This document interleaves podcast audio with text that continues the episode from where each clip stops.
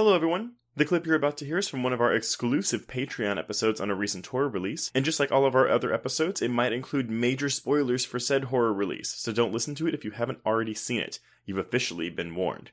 And if you'd like to hear the full episode, just head on over to patreon.com/horrorqueers and subscribe today. Without further ado, here is your exclusive Patreon clip. Oh, so fucking good. I mean, again, this is an R-rated thriller. Like, this could have... I mean, I'm a little surprised. I guess maybe because there's no names. This wasn't, like, PG-13ified and sent to theaters. Because this does seem like something that would have done well. Like, maybe, like, a sleeper hit in, like, a January or February month. Mm-hmm.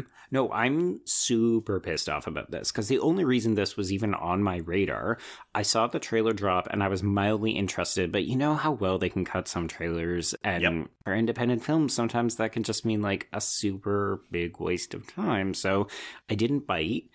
And then I saw that Megan Navarro from Bloody was tweeting about like, oh, there's a really great fucking small film coming out that the studio is not doing the necessary like marketing push for. Yeah. And I read between the lines because it was right around the time that I had gotten that email. So I requested it.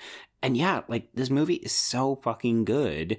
And I don't know how well Hulu did it for you folks, but like literally no one knows that this movie has come out. It is a travesty. In terms of ads, I didn't see any. I will say today's Monday, so I watched it yesterday on Sunday. When I opened my Hulu app, it is like the featured film on the homepage. Mm-hmm. But I mean, again, like what? Maybe that's the streamer's goal now is like, no, we're not really, because Netflix is the same thing, right? Where they don't really market a movie or a show until like 2 weeks before it comes out. Mm-hmm. And then it's boom, it's on the homepage and hopefully it cracks that top 10. So it ends up in those rankings. God. But the problem is that there's about a dozen horror films coming out on March 4th. So like, by the time that this episode is dropping for patrons, like, folks, by the time you're listening to this, I'm pretty sure no one will be talking about No Exit because they're all going to be talking about Fresh. They're going to be talking about You're Not My Mother. They're going to be talking about like all these other horror films. And I just think it's doing this film a huge disservice because this isn't just some shitty film that they've dumped onto a streamer. This is a legitimately well-crafted thriller. Like, the kills are really good. The acting is really good.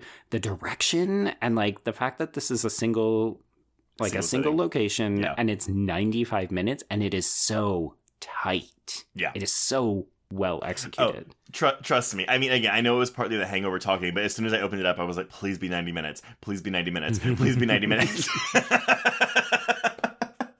Yeah, we will not be able to say the same for Fresh next week.